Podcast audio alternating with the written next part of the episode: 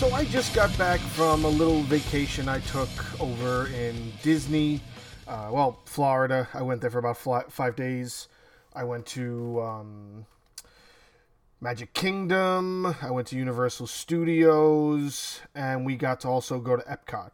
And unfortunately, I didn't get to do Hollywood Studios because that was pretty packed out, and they have a really restrict limit and rules to reserving and making sure you can get into parks and whatnot because of everything that's going on. You know, not all restrictions are lifted. So unfortunately, I wasn't able to get to see Star Wars Galaxy's Edge. Uh, but, you know, there's always another trip back. And that was my third time in the last like five years going to Disney. And I will go back again. it's someplace I I love. I'm definitely going to be one of those Disney people. Uh, and of course, what happens when you're out there? Uh, the question always pops up what's your favorite Disney film? So I thought I would do a little entry about what I would consider to be my favorite Disney film, and that's Brave. And I would just say, okay, not even my favorite, my top three. But if I had to like modernize it and like to try to discuss it with people in today's era, Brave would definitely be up there. I would also have to put on that same pedestal films like uh, the Sword and the Stone, which I love. I think that's one of the best Disney films ever, and that's part of my top three. And the other one, I would have to say, it might be a bit of a tug of war between Aladdin and hmm, I don't know. Maybe it is just Aladdin. Yeah. Okay, so we'll go with Brave, Aladdin, and The Sword and the Stone, which is nice because they each are a different generation. Sword and the Stone was like the 70s, Aladdin was the 90s, and Brave uh, is from 2012. Now, the reason I love Brave most of all is because it's not like a typical Disney film, or even a Disney Pixar film, I should say. It's more along the lines of, say, like Toy Story or Wreck It Ralph. The focus isn't on the music or creating a musical, it's got pretty much one solid song. And other than that, it's just you're really watching it for the story and for the mythology it's based on. It's obviously based on uh, Irish folklore, and it came out. I feel like it doesn't get enough respect because it came out very close, if not shortly after or before. I can't remember exactly, but it was really, really close to uh, Frozen's release. And for those who remember, Frozen basically took over the world. like, if you've been to Disney in the last couple of years, you know that Frozen was everywhere. It was the number one song. You know, "Let It Go." Ah, ugh, I don't even want to go there. All that, all that stuff. Frozen kind of shadowed over anything that had to do with Brave to me because I didn't watch this until many, many years later and it was because the one that they're shoving in every, everybody's face is Frozen. But Brave is such a superior film. Not in the sense of like the story it's trying to tell, which, you know, I mean, every Disney story tries to have an underlining movie plot forwarding or movie plot device or device mechanism, plot mechanism, some way, shape, or form of what I'm trying to say. I'm pretty sure you get what I'm saying. It's just Brave's undertone is that it's all about the love story between a mother and daughter and that's I feel like this really encompasses that. I mean, again, it's based on uh, some form of Irish folklore, which almost every aspect of a Disney film in the last 20 years has some way, shape, or form rooted in some other culture's mythology. Moana comes from uh, Hawaiian mythology. Uh, Mulan, I think, has some roots in, you know, um, uh, Chinese mythology. Then you have Brave, then you have Frozen, then you, even Beauty and the Beast. Beauty and Beauty and the Beast is um, a French folktale, I believe.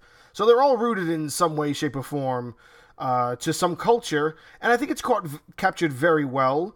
One thing that surprised me was that I didn't realize who was voicing a lot of the characters. Like Emma Thompson's the mother, and Billy Connolly is the father. And for those who may not know Billy Connolly, just off saying the name and the image not popping into your head, if you ever watched the Boondock Saints, the father.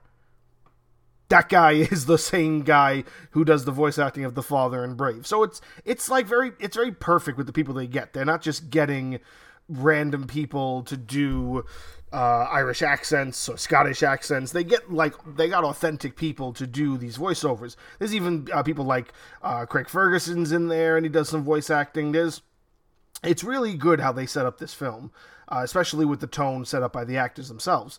And it's just it's a really good story, and I don't know much about every Disney is every Disney story is rooted in some kind of tale that they took and made for kids. Like I think we've all heard of the Cinderella, uh, the real Cinderella story, where instead of like just being about oh she lost a shoe, and it actually goes really deeper into the uh, the torturing of Cinderella and what the sisters will do to fit their feet in the shoe. It's very, very dark and very grim stories. So I don't know what Brave's undertone, uh, uh undering uh, mythology is and what the actual story is. But whatever, whatever that is, it doesn't overshadow what they did for this film.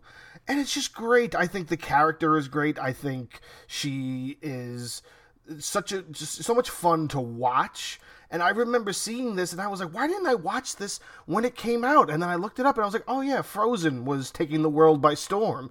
And it's upsetting because for the first Frozen isn't that good of a film. And I get that these are made for kids. I get that here I am talking about a cartoon that's made for kids. But again, you have to understand that cartoons aren't just for kids these days. You know what I'm saying? They if Disney made films that were just for kids, then they wouldn't be as successful as they are.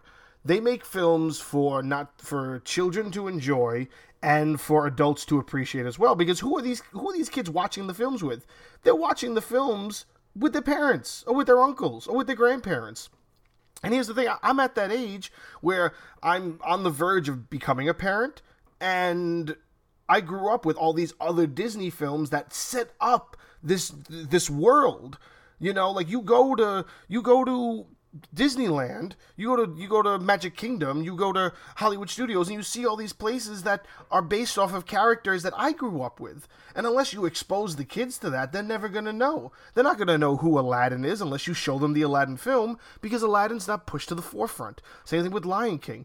I mean, well, maybe Aladdin and Lion King are bad examples because they did just do live action adaptations of them. So I guess that kind of have brought it back to the forefront. And that is something smart for Disney to do to kind of instead of coming up with new stories, let's just rehash all of our old stories and just make make them live action. Which, to be honest, can I get a live action Sword in the Stone, please? I would like that. If anybody from Disney ever listens to this podcast and you hear this particular entry, please give me a Sword in the Stone live action. I would appreciate it very much. And we all know that we're not going to get live actions for any of these, for anything in the last 20 or 30 years. You're not going to get live actions for. You're not going to get a live action Frozen, or Brave, or Wreck It Ralph, or Tangled, or any of that stuff. Anything made in the last, within the 2000s, you're not getting that until at least 2040, you know, because that's when they're going to recycle everything and just give us all new stories all over again. And I'm also not, you know, trying to shit on anything that they've done so far. I thought the Beauty and the Beast live action was great. I thought the Aladdin live action was enjoyable. I thought the Lion King uh, got way too much uh, flack, and it was actually I appreciated it a lot for what they did with that film. And I feel like it got a lot of bad press to an extent, and I didn't. And finally watching it, I was like, oh, okay, this is good. But still, I don't think anything really holds a candle to Brave because it's one of a kind. And I get that sometimes you can say that Frozen's the same way, but Frozen's not portrayed in that light. And then when you had Frozen 2 come out, Frozen 2 took it to a whole nother level. And to me, Frozen 2 is superior to Frozen. And then you have um, films like Moana, which is also way vastly superior over both Frozen's in my in my mind. I think Moana is way more superior. But what pushes things to the forefront? It's the kids. And if the kids get obsessed over a song, over a character, you know uh, even even my wife. My wife is completely obsessed with frozen. Uh, she's got frozen funko pops. She we were in disney. She brought a little frozen light up bow that she can put into her hair. Yeah so there's an appeal that maybe i don't understand. Maybe it's because it just wasn't a film that i thought was worth it. I mean i'm not going to say worth it maybe worth it's a bad phrasing. It just wasn't up to par for what other films are out there and what other films should be getting their appreciation. And I know that there's this concept of, you know, there's always a different love story to be told, and Frozen tells the story of two sisters in love. Well, not in love, I shouldn't say like that, but two sisters who love each other dearly and who have a really good relationship. So it's sisterly love. Sisterly love. Just like Brave is mother and daughter love.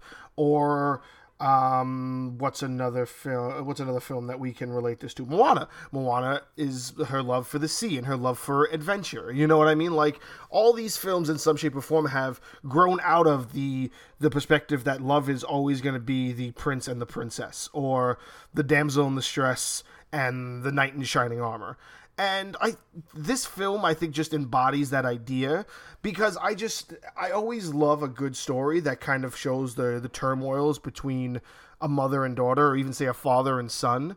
And then eventually them kind of like there's a there's the parts in man, the man of steel film that i can relate to where he's being raised by you know these people who aren't his parents um, and he discovers that he's an alien and the parents are trying to teach him the right way to like exist in this world.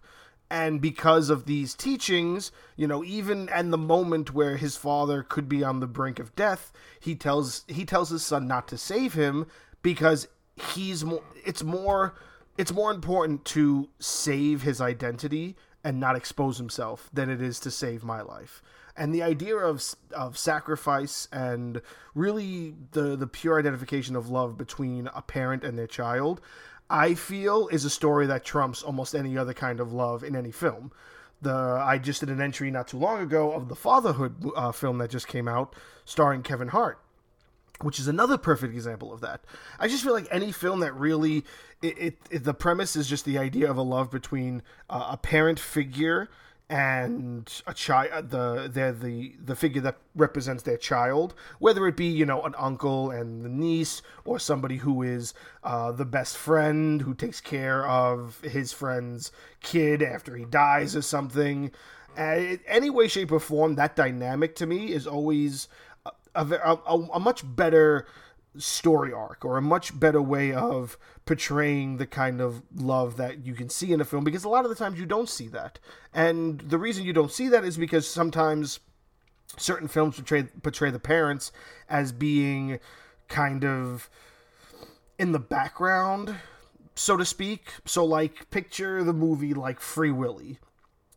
The parents don't really matter in that film you know what I'm saying? What matters? It's this kid's love for this for this whale, his his passion to free the whale, and the parents. They're kind of like, okay, if we're there for the kid, and the parents don't necessarily matter in the overall story arc. And there's a lot of stories that tell that in different films, where parents just take a back seat to the main story or even the main character. And to me, I like it when parents are in the front seat in a very positive manner, not just in the matter of say, like even let's let's relate it to Harry Potter. In Harry Potter, both of his actual parents are dead, and the people who are his parents parents, treat him like shit.